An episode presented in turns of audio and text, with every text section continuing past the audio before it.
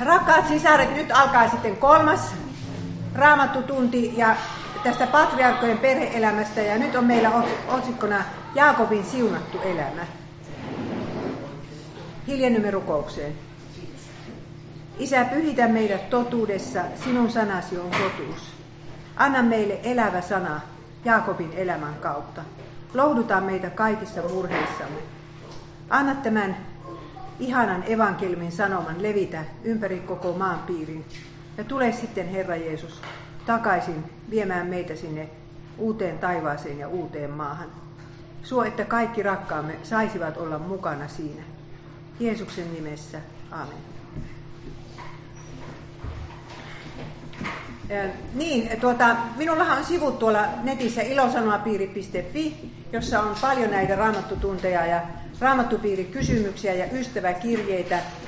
Ja tuota, nyt minä lähden ensi viikolla Bangladesiin, että jos haluatte seurata sitäkin matkaa, niin, niin tuota, voitte vilkasta tuolta nettisivuilta. Ja sitten toisinaan esiinny aina TVC, ja nyt uusinta uutta on Radio Patmos. Siellä on ilosanoma-piiri joka perjantai kello 19. Ja sitten vielä uusinta sunnuntai-aamuna kello 9. Siis seuraavan sunnuntai evankeliumiteksti käsitellään keskustelemaan. No niin, me, me lähdemme nyt seuraamaan Jaakobin matkaa, kun hän lähtee pelkkä sauva kädessänsä sinne äitinsä kotiseudulle. Ja näette tästä kartassa, että hän lähtee sieltä Persepan seuduilta ja kulkee Harrani asti jotain 800-900 kilometriä. Ja nyt taas mietitään, että, että mitä se siunaus on. Me jo huomasimme, että siunaus tarkoittaa raamatun alkuluissa jälkeläisiä. Se tarkoittaa sitä, että on maa, missä asua ja on lepo, sielu ja ruumiin lepo. Ja nyt Jaakob halusi itsellensä sen esikoisen siunauksen, joka tarkoitti sitä, että tämä mies menestyy. Mutta Abrahamin saama siunaus taas oli se, että, että sinun siemenessäsi, joka tarkoittaa Jeesusta, tulevat kaikki maailman kansat siunatuiksi. Ja nyt sitten Jaakob on ensimmäistä yötä tai ehkä mahdollisesti toista yötä matkalla sauva kädessänsä ja tähyilee koko ajan, että näkyisiköhän jotakin paimentolaisteltaa, että pääsisi kato alle yöksi. Kukaan ei halua yöpyä erämaassa pelkän taivaan alla. Se on sitä paitsi vaarallistakin.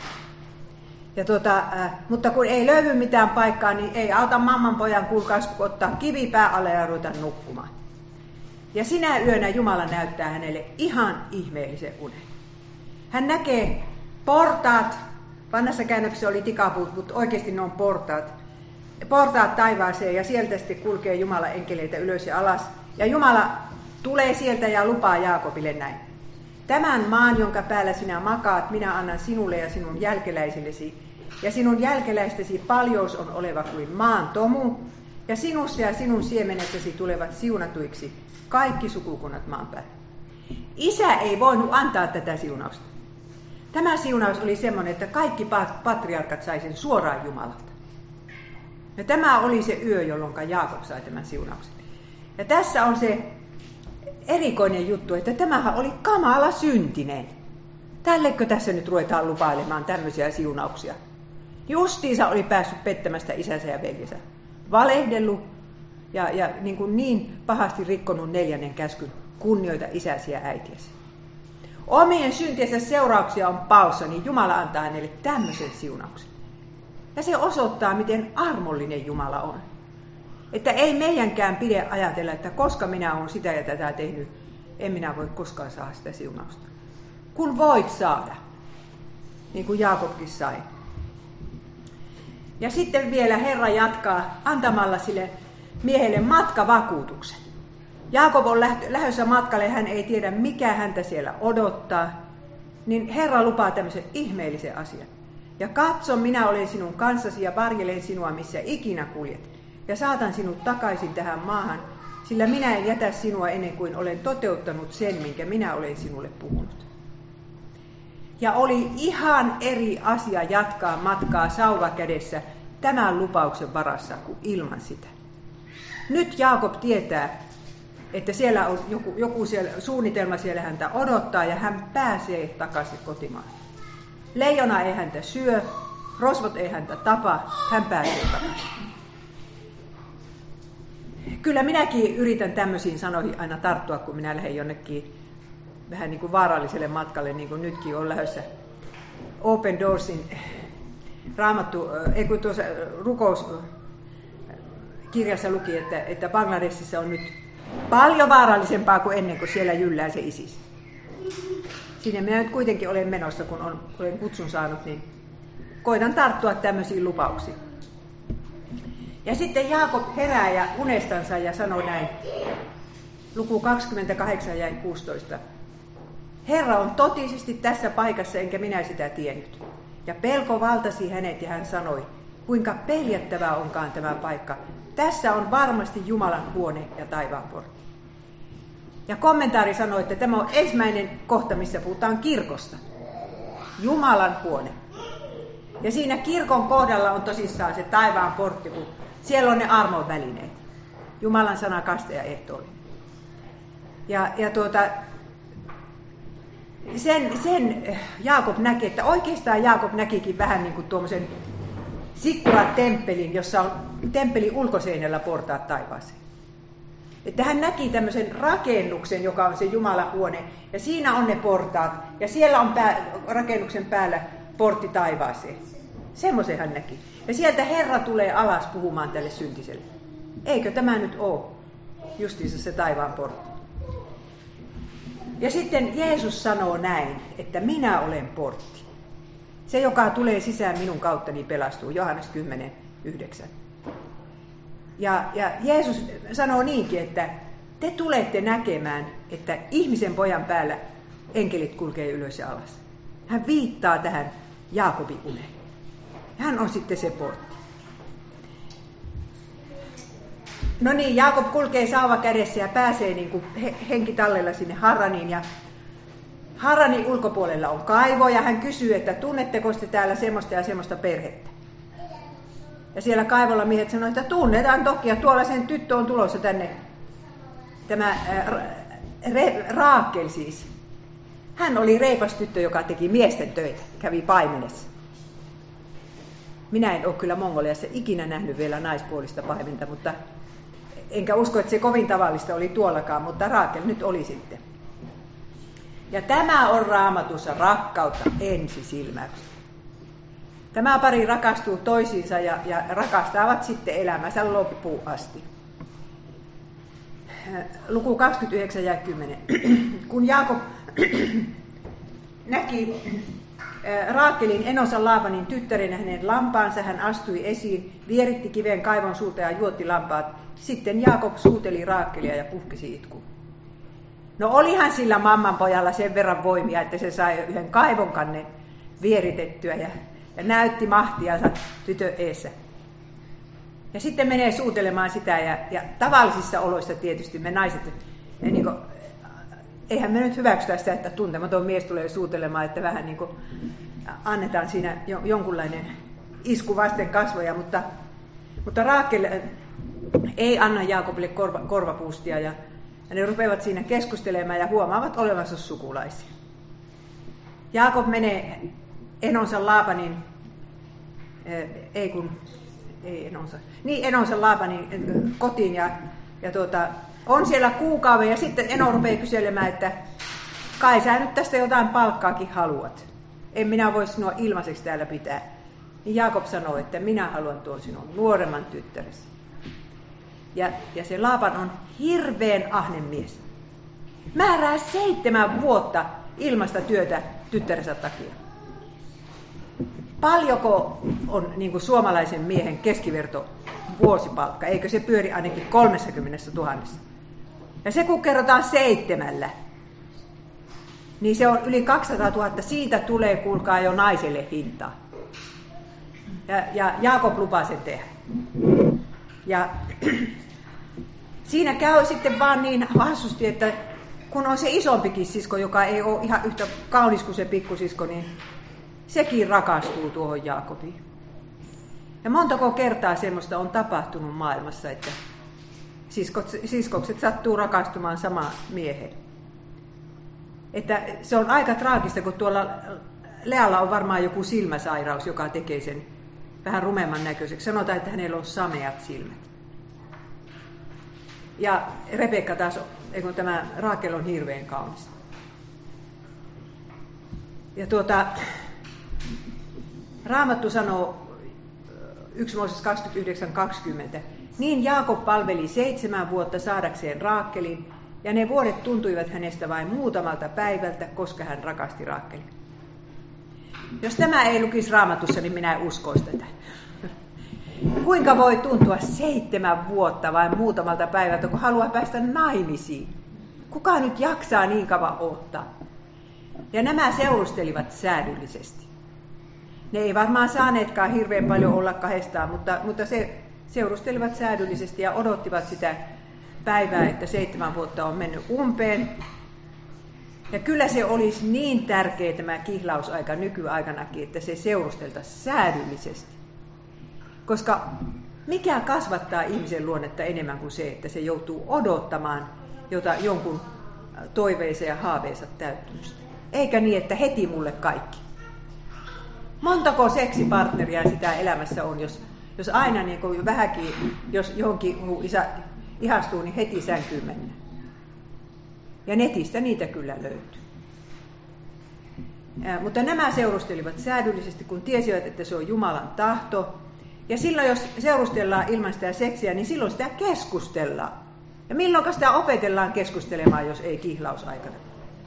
Opetetaan, luot, opetellaan luottamaan toisiinsa ja tiedetään, että kun naimisissa ollaan sitten, niin kyllä se tämä minun puoliso osaa muillekin sanoa, että ei, kun se kerran osasi mullekin sanoa. Lasketaan vuosia, kuukausia, päiviä. Vielä viisi vuotta, vielä neljä vuotta, kolme vuotta. Ensi vuonna päästään naimisiin. Ja sitten, kun seitsemän vuotta on tullut täyteen, niin eihän se Laavan mitään sano, mutta Jaakob menee sanomaan hänelle, ää, luku 29, Anna minulle vaimoni, palvelusaikani on kulunut umpeen ja tahdon saada hänet. Laavan kutsui silloin koolle paikkakunnan kaikki asukkaat ja järjesti hääpidot. Mahtavat häät, jotka kestää viikon. Mutta kuinka ollakaan, kuinka se voi olla noin häijy tuolla? Että hääiltana se pukee sen vanhemman tyttärensä Lean siihen huntuun ja vie sen sitten Jaakobin niin kuin häähuoneeseen sinne. Mutta illan tultua Laava näki tyttärensä Lean ja vei hänet Jaakobin luo, ja Jaakob yhtyi häneen. Ja Lea Mokoma suostuu siihen. Se tykkää Jaakobista ja se luulee, että kyllä se Jaakob minun rakastuu, kun minä hänelle antaudun. Ja minnekä ne sen Raakelin pisti? Se, se piti viiä kuulkaas kauas jonnekin, ettei se huuto kuulu, kun se parkuu siellä, että mitä hänelle on tehty. Ja kun aamu koitta, no niin, jäi 25, kun aamu koitti, Jaakob huomasi, että olikin saanut Lean. Hän sanoi Laavanille, mitä oletkaan minulle tehnyt? Minähän palvelin sinua saadakseni Raakkelin, miksi sinä petit minun? Nyt voitaisiin kysyä, miksi sinä petit isäsi? Siksi, että saisit jotakin, mitä ilman et voi, luulu voivasi elää. Ja ihan samasta syystä Lea petti peti sisarensa, että, että saisi jotakin, mitä ilman hän ei luulu voimansa elää. Kyllä se niin on, että jos, jos me tehdään toisille syntiä ja sanotaan, että ei se mikään synti ollutkaan, niin Herra lähettää meidän tielle jonkun, joka tekee sen saman tempun meille. Ja silloin me kyllä tajutaan, että syntihän se oli. No sitten Laavan lupasi, että, että saat sinä sen raakkelinkin, että pidetään nyt sitten viikon päästä toiset häät en minä usko, että siellä enää mitään vieraita oli, mutta, mutta jonkunlaiset häät pidettiin ja sitten, sitten Raakel pääsi Jaakobin vaimoksi, mutta arvatkaa oliko enää se avioliitto semmoinen, kuin mistä oli seitsemän vuotta haaveiltu. Saha yhteinen koti. Nyt siinä on kaksi naista. Ei varmasti ole semmoinen kuin haaveiltiin. Että se ei ole sitä, että yksi nainen plus yksi mies on yksi liha. Miksi Jumala antaa lapsillensa tapahtua tämmöistä? Ja vielä tämmöiselle siunatulle lapselle, joka on saanut ensin isältä siunauksia ja sitten vielä Jumalalta. No eihän se siihen loppunut, kun se, se Laaban oli niin mahottoman kieromies, että se halusi hyötyä tuosta Jaakobista. Jaakob sitten, kun oli vielä, vielä seitsemän vuotta palvelus sen Lea, kun Raakelin tähden, niin yhteensä 14 vuotta ihan ilmaiseksi. Niin sen jälkeen se sitten rupesi saamaan palkkaa. Mutta se palkka määriteltiin, että milloin ne lampaat on viirullisia, milloin pilkullisia, milloin mitäkin, mitkä, mitkä sitten Jaakob saa palkaksensa. Ja tämä Laavan yritti niin kuin riistää siltä kaiken palkan, mutta Herra piti Jaakobin puolta, että kyllä siellä sitten aina syntyi niitä viirullisia ja pilkullisia ja, ja Jaakob rikastui. Lopulta se oli rikkaampi kuin appi.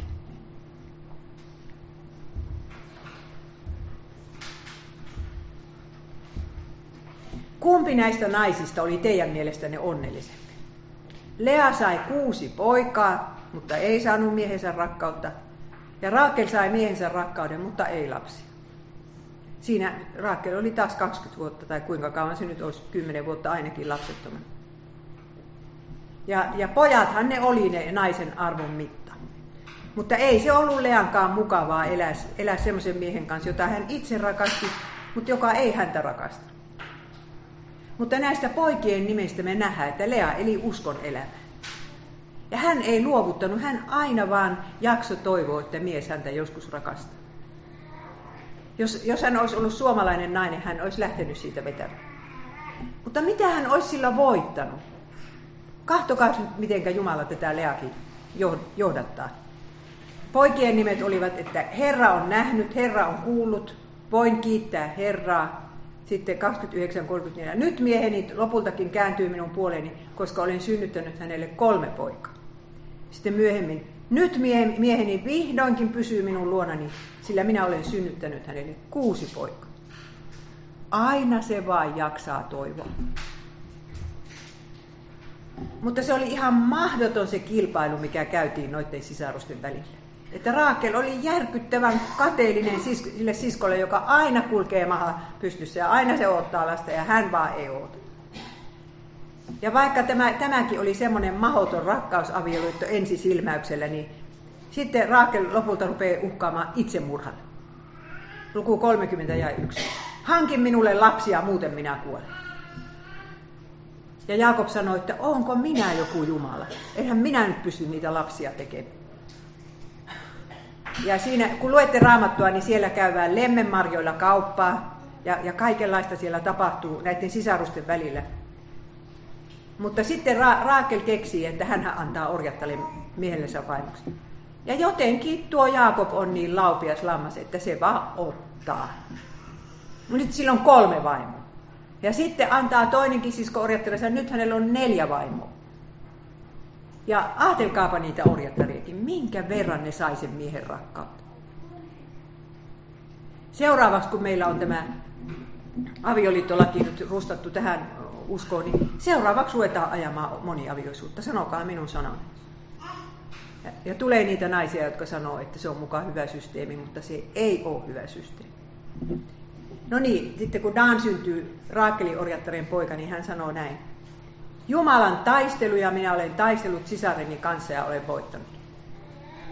Siinä on semmoinen perhe, missä käydään taistelua joka päivä. Siitä on onni kaukana. Ja sitten lopulta, luku 30 ja 22. Mutta Jumala muisti myös Raakelia ja kuuli hänen rukouksensa. Hän antoi Raakelin tulla hedelmälliseksi ja Raakel tuli raskaaksi ja synnytti pojan. Hän sanoi, Jumala on ottanut minulta pois minun häpeäni. Hän antoi pojalle nimeksi Joosef ja sanoi, antakoon Herra minulle vielä toisen pojan. Minä en tiedä, oliko tämä Raakeli elämässä yhtään päivää, jolloin hän oli niin kuin tyytyväinen ja onnellinen. Ensin hän otti naimisiin pääsyä, sitten hän otti raskautta, sitten kun hän sai sen ensimmäisen pojan, niin heti rupeaa ottamaan toista. Aina vaan, että sitten kun, sitten kun, sitten kun. Mutta jossain vaiheessa sitten Jaakob päätti, että nyt hän palaa kotimaahansa. Ja vaimot oli kerrankin yhtä mieltä, että lähetään vaan.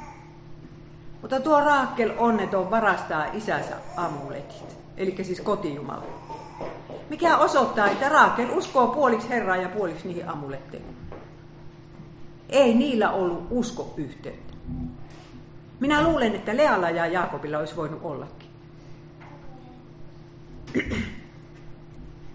Sitten kun tullaan luvatun maan rajalle, niin sitten tapahtuu tämä Jaakobin paini. Tästä voisi puhua vaikka mitä, mutta tämä on siis järkyttävä juttu.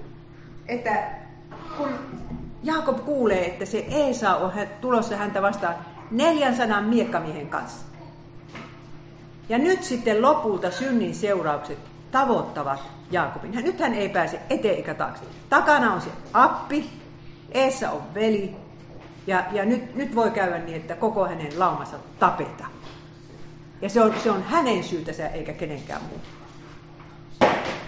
Ja tuolla joilla sitten Jappok-virralla ilmestyy joku enkeli, joka sitten painii sen, sen Jaakobin kanssa kokonaisen yön. Tämä on niin erikoinen kamppailu kuin olla voi. Tietysti Jumala olisi voinut pikkusormella heti kaataa sen Jaakobin, mutta hän suostuu painimaan sen kanssa koko yön. Ja lyö Jaakobia lonkkaan. Ja Jaakobista tulee loppujäkseen lonkkavika. Ja jos ihmisen lonkka on vähän niin kuin sijoiltaan, niin ei sunkaan se nyt pysty painimaan. Se ei pysty mitään muuta kuin tässä kuvassa näette, kun se roikkuu siinä enkelissä kiinni ja, ja sanoo, että en päästä sinua ennen kuin siunaat minua. Tämä mies on saanut kaksi siunausta. Mitä se vielä haluaa? Se haluaa sen oman tunnon rauhan, sen sydämen levo. Sitä hänellä ei ole. Ja, ja niin kuin tajuaa sen, että minä olen sotkenut oman perheeni elämän, ja, ja jos ei Jumala minua siunaa, niin, niin tämä perhe kuolee. Ja hän riippuu siinä, että nyt on, sinun on siunattava. Ja Herra siunaa Jaakobin tuossakin vielä. Mutta hän saa sen siunauksen kylkeä sinä sitten sen lonkkavian. Ontuu sen jälkeen koko ajan niin kuin loppuu ikänsä. Yöllä kun kylkeä kääntää, niin muistaa se yö, jolloin hänet siunattiin. Että jotenkin monella ihmisellä ja kirkkokunnalla suorastaan on siunauksesta semmoinen käsitys, että aina lonkavia paranee. Mutta tässä se nähdään, että se saattaa tulla kylkiäisenä se pistin siinä, niin kuin Paavalille tuli, että se ei ylpeisi. Että, mutta olihan se lonkavika tietysti Jaakobille siunauskin, koska Jumala, Jumala kun hän antaa meille sen pistimen, niin siihen kuuluu sitten se, se siunaus, että minun armossani on sinulle kyllä. Mutta uskokaa tai älkää, Jaakobin elämässä on suurimmat surut vasta edessä. Tästä ne vasta alkaa. Koska parisuhteen surut on suuria, mutta kyllä ne on sitten vielä suurempia, kunhan lapset rupeaa sotkemaan elämässä. Eikö niin? Ja ensimmäinen tragedia tapahtuu sitten siellä Sikem-nimisessä kaupungissa, josta Jaakob ihan ostaa maata ja rupeaa maanviljelijäksi. Niin kuinka ollakaan sen kaupungin prinssi ihastuu sen tyttäreen ja houkuttelee sen sinne kaupunkiin ja raiskaa sen. Ja silloin, siihen aikaan oli tilanne se, että raiskattu nainen ei päässyt naimisiin. Ja siitä taas tämän, tämän Diinan koko veljet, Levi ja Simeon, suuttuvat niin kamalasti, että ne tappoi koko sen Sikemin miespuolisen populaation. No, no eihän sinne voida jää. Jaakob on kauhuissaan, että mitä työ teitte. Ja että, että niiden piti kiireellä lähteä sieltä pois.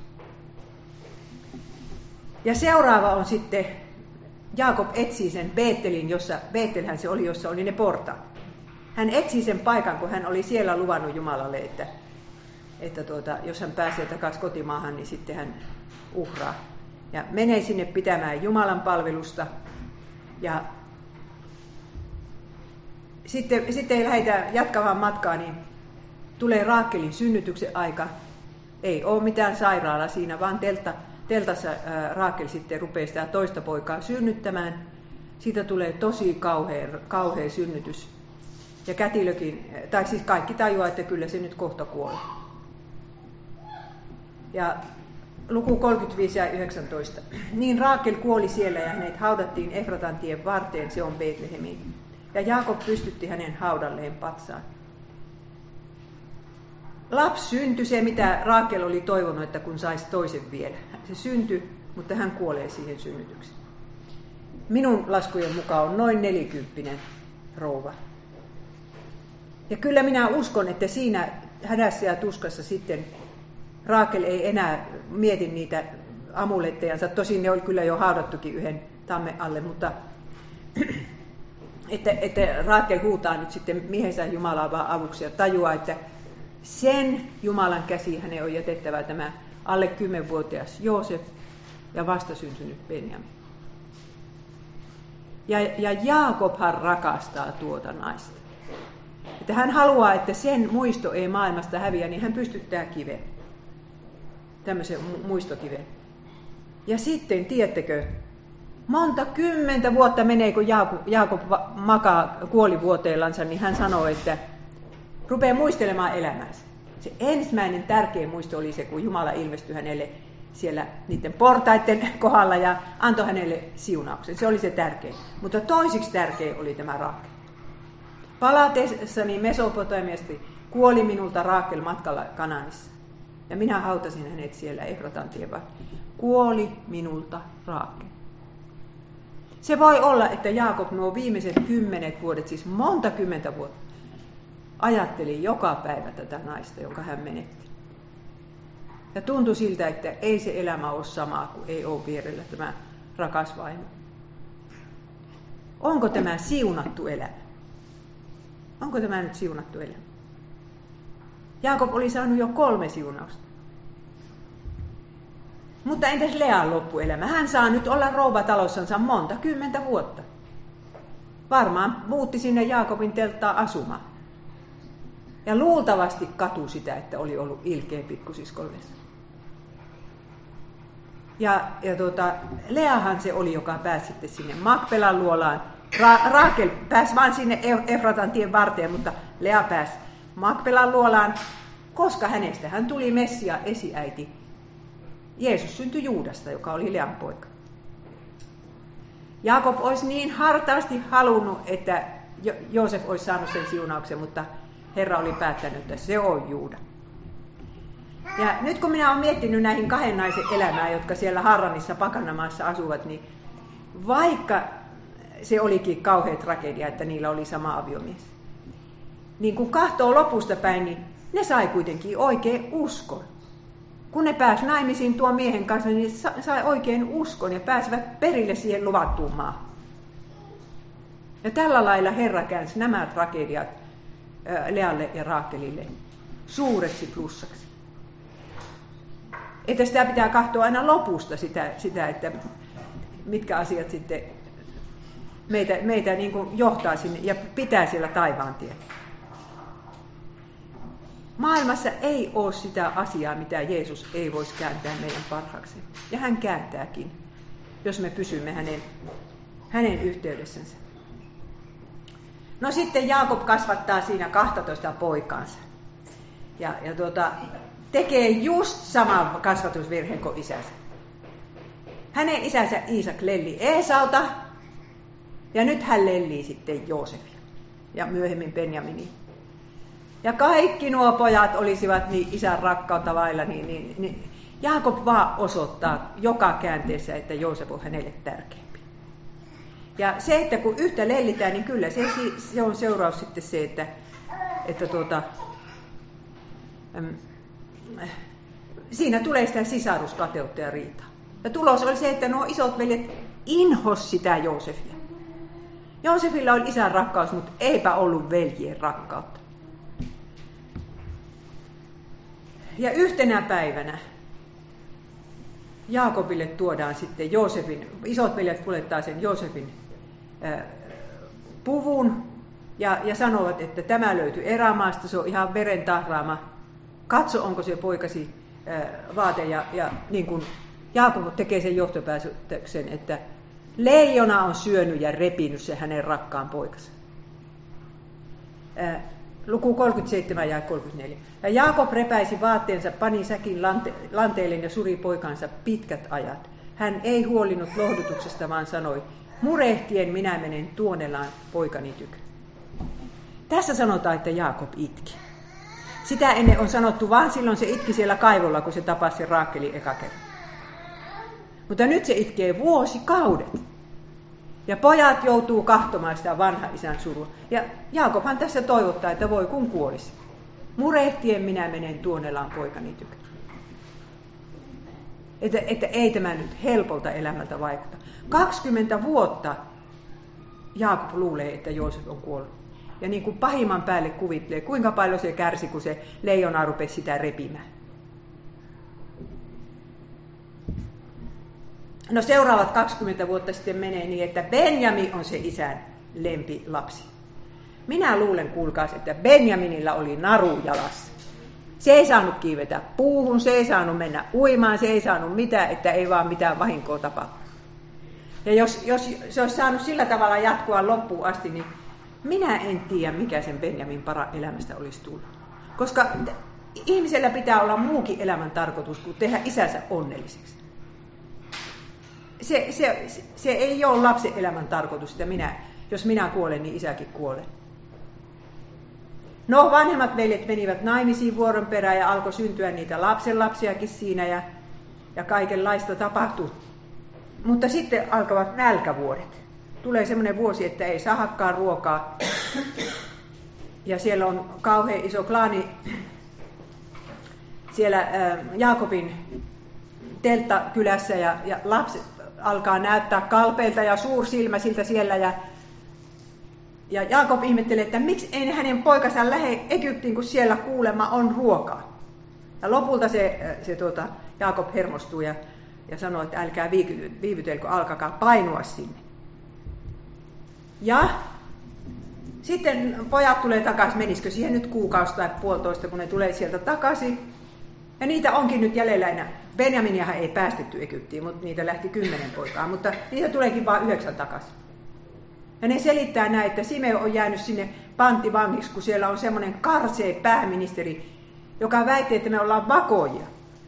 Ja, ja tota, käski tuoda sen nuorimman veljen, veljen näytille, muuten ei, Benjamin, ei kun tuota, Simeonia vapautetaan ja viljaa ei saa enää ostaa. Ja nyt Jaakobilta viiään sitten tuhkatkin pesästä. Luku 42 ja 36. Heidän isänsä Jaakob sanoi, te olette vieneet minulta lapseni. Joosefia ei enää ole, Simeonia ei enää ole. Ja nyt te aiotte vielä viedä Benjaminin. Minun elämäni on pelkkää surkeutta. Raamatun kaikkein siunatuin mies sanoi, että minun elämäni on pelkkää surkeutta. Eli ystävät, sen kärsimyksen perusteella, mitä meillä on elämässä, niin ei voida sanoa, kuinka siunattuja me ollaan. Ihminen, joka sanoo, että elämä on pelkkää surkeutta, voi silti olla suuren Jumalan siunauksen kohteena. Muistakaa nyt tämä.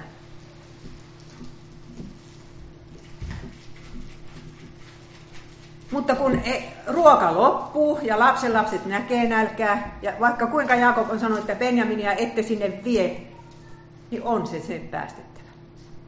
Siis vaihtoehdot on vähissä, että kuollaan nyt nälkään tai Benjamin päästetään sinne Egyptiin. Ja Jaakobilla ei ole aavistusta, mitä se pääministeri siitä Benjaminista haluaa. Ja niin hän sitten huokasee näin, luku 43 ja 14. Jumala kaikki valtia suokoon, että se mies tekisi teille laupeuden ja antaisi toisen veljenne sekä Benjaminin palata kotiin teidän kanssanne. Mutta jos tulen lapsettomaksi, niin tulen lapsettomaksi.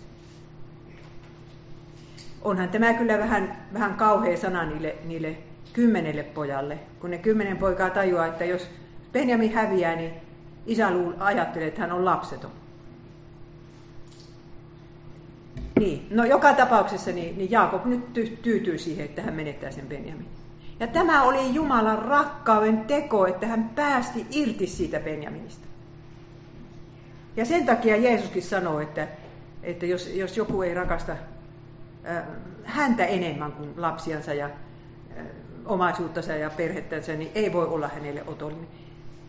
Ei semmoinen ihminen voi paljon Jumalan työtä tehdä. Ja sen takia Herra ir- irrottelee meistä, meiltä näitä, näitä tämmöisiä vääriä kiintymyksiä, että, että me voitaisiin olla mukana tässä projektissa, missä siunausta levitetään yli koko maanpiiri. Ja Jaakob ottaa taas sen puolitoista kuukautta ja tähystelee taivaanrantaan. No ei varmaan tähystele, silläkin alkaa olla jo huono näkö. Mutta, mutta odottaa ja odottaa ja odot, tuleeko ne ja sitten näkyy taivaanrannassa jotakin ja palvelija laskee, että niitä on sieltä tulossa kymmenen. Kymmenen! Ja sitten, että siellä on jotakin ihmeellisiä vaunuja ja hevosia, mitä niillä ei ollut lähtiessä. Ja pojat tulee kotiin ja sanoo, että Joosef elää ja se on Egyptin pääministeri ja Jaakob ei usko sitä. Mutta sitten kun se katsoo niitä vaunuja, niin se tulee siihen tulokseen, että kyllä se puhe kuitenkin on totta ja sanoo näin, luku 45 ja 28. Se on sittenkin totta. Poikani Joosef elää. Minä lähden Egyptiin, että saan nähdä hänet ennen kuin kuolen. Siis Herra ottaa hänellä, häneltä tuhkatkin pesästä, mutta sitten hän antaa kaksinkäsin takaisin. Hän ei olisi ikinä voinut arvata, että mikä onni häntä odottaa, että, että Joosef elää. Ja Joosef kutsuu heidät Egyptiin, että hän elättää heitä, kun ne nälkävuodet tulee vielä viisi vuotta on jäljellä. Ja viimeisenä yönä Herra taas ilmestyy Jaakobille ja sanoo, että älä pelkää mennä Egyptiin, kyllä minä tuon sinut sieltä takaisin. Ja hän saa sitten 17 viimeistä vuottansa vielä asua samassa maassa Joosefin kanssa. Jaakob eli lapsuutensa Kanani, ei kun Mesopotamiassa, miehuutensa Kanaanin maassa ja sitten viimeiset vuodet Egyptissä. Joosef tulee vastaan. Joosef on niin iso herra, että hän ei saa lähteä ilman Faaraon lupaa ulkomaille. Mutta hän tulee vastaan sitä isänsä niin pitkälle kuin voi tulla ja, ja sitten kerrotaan luku 46 ja 29. Heti kun Joosef näki Jaakobin, hän riesi syleilemään häntä ja itki pitkään hänen olkansa vastaan. Israel sanoi Joosefille, nyt voin kuolla rauhassa, olen nähnyt sinut ja tiedän, että sinä olet elossa. Että ihmisellä voi olla niin suuri onni, että hänestä tuntuu, että nyt minä voin kuolla. Nyt minä olen saanut kaiken, mitä minä halusin. Vanha Simeon sanoo nämä sanat, samat sanat, kun hän näki pikku Jeesuksen siellä temppelissä. Ja me lauletaan aina Jumalan palveluksen lopussa tämä. Herra, nyt sinä lasket palvelijasi rauhassa menemään. Tarkoittaa sitä, että me siinä Jumalan palveluksessa olemme nähneet Jeesuksen kasvot. Voidaan vaikka kuolla. Ja siellä Egyptissäkin tapahtuu yhtä ja toista, mutta sitten tulee se päivä, jolloin Jaakobin pitää ruveta kuolemaan. Ja hän kutsuu sinne Joosefin paikalle ja myöhemmin kaikki poikansa, mutta ensin Joosefin. Ja hän oikein vannottaa sitten Joosefia. Luku 47 ja 30. Kun minä olen mennyt lepon isieni tykö, vien minun ruumiini pois Egyptistä ja pane minut isieni hautaan. Ja tämä johtuu siitä samasta, mitä minä äsken teille sanoin, että kun se oikein varsinainen ää, koti, se, oike, se Kanaanin maa on sen uuden luvatun maan ennakkokuva. Ja Jaakob ei halua, että hänen hautansa on Egyptissä. Ja hän haluaa päästä sinne esiesissä hautaan. Ja, ja tota, Joosef vannoo se hänelle. Ja sitten Jaakob koittaa niin kuin manipuloida vielä sitä Jumalan siunausta näille näille Joosefin pojille. Ja vielä sillä tavalla, että hän päättää, että kun Joosefin nuorempi poika on Efraim ja vanhempi Manasse, että se Efraim saisi sen siunauksen. Hänestä tuli se Messian esi-isä, mutta Jaakob ei sitä päätä, kun sen päättää Jumala. Ja Juuda valitaan. Mutta siinä siunatessaan niitä poikia Jaakob sanoo tämmöisen ihmeellisen, ihanan asian. Niin kuin hän tässä niin kuin sanoo viimeisen kommenttinsa omasta elämästäsi luku 48 ja 15. Jumala on minua kainut syntymästäni hamaan tähän päivään asti, ja enkeli on pelastanut minut kaikesta pahasta. Eli se oli kuitenkin siunattu elämä. Että kukaan muu ei ole vielä raamatussa sanonut, että Herra on paimen. Se oli Jaakob, joka sen ensimmäisen kerran sanoi. Hän oli itse paimentanut ja tajusi, ettei lampaat pärjää ilman paimenta, ja hän ymmärtää, että Herra on ollut hänen paimenensa alusta asti. Ja hänet on pelastettu kaikesta pahasta. Eli nämä kaikki asiat, isän ymmärtämättömyys, kun isä ei hänestä niin välittänyt kuin äiti, vaan ero vanhemmista, vääränainen sängyssä hääyönä, vaimojen riidat, poikien tappelut, Apen peto, petollisuus, Raakelin kuolema, Joosefin katoaminen. Ei se ollutkaan niin kuin lopullinen onnettomuus. Herra on kaikesta hänet, tästä hänet pelastanut uskossa, että usko säilyy. Usko säilyy. Ja hän on saanut olla viemässä sitä Jumalan siunausta, eli Jumalan valtakuntaa eteenpäin. Ja jos sinä ja minä voimme sanoa tämän tunnustuksen kuolivuoteellamme, niin kyllä se oli siunattu elämä. Jos me voimme sanoa näin, että Jumala on minua kainut syntymästäni hamaan tähän päivään asti, ja enkeli on minut pelastanut kaikesta pahasta. Se oli siunattu elämä. Ja sitten kun mennään uuteen testamenttiin, niin se enkeli sitten ilmestyy Marjalle ja sanoo, että Jeesus on Jaakobin huoneen kuningas. Ja hetkinen, hän on oleva Jaakobin huoneen kuningas iankaikkisesti ja hänen valtakunnallansa ei pidä loppua olevan. Luukas 1.32. Jaakobin huoneen herra ja Jaakobin huoneen kuningas. Eli siis Jeesus on koko sen surkeen porukan kuningas. Kaikkien niihin 12 pojan, mitä ne tekivätkään, ja sen tyttären, tyttöparan oli sillä varmaan muitakin tyttöjä. Kaikkien niiden vaimojen, neljän vaimon. Ja minä tästä kyllä luen sen, että ne kaikki pääs perille. Ja eikö se ole se pääasia, että ne pääsivät perille, vaikka olisi kuinka vaikea elämä ollut. Saivat sen iankaikkisen isänmaan. Tämä on nyt viimeinen dia ja, ja tuota, siinä sanotaan sitten niin, että, että kun tässä tämä Jaakob on niin kauheasti sitä siunausta tavoitellut, niin että mitenkä me nyt sitten saata se siunaus? Ja vastaus on se, että Jeesus on hankkinut meille sen siunauksen niin, että me saadaan se ilmaiseksi. Paavali sanoo Kalatlaiskirjeessä, luku 3 ja 13. Kristus on lunastanut meidät lain kirouksesta, kun hän tuli kiroukseksi meidän edestämme. Sillä kirjoitettu on, kirottu on jokainen, joka on puun ripustettu, että Abrahamin siunaus tuli, tulisi Jeesuksessa Kristuksessa pakanain osaksi, ja me niin uskon kautta saisimme luvatun että se, se siunaus, mitä Jaakob tässä kynsihampain tavoitteli, niin se tulee nyt sitten sillä lailla, että kun Jeesus kantaa sen meidän elämämme synnin kirouksen, tehdään hänen kanssa vaihtokauppa, hän antaa sen siunauksen, joka olisi hänelle kuulunut, me annetaan hänelle syntimme, niin me, tämä on siunattu elämä. Me ollaan saatu se Abrahamin siunaus. Me ollaan saatu se pyhä henki, niin kuin tässä sanotaan kasteessa. No niin, nyt me lopetamme tämän raamattutunnin ja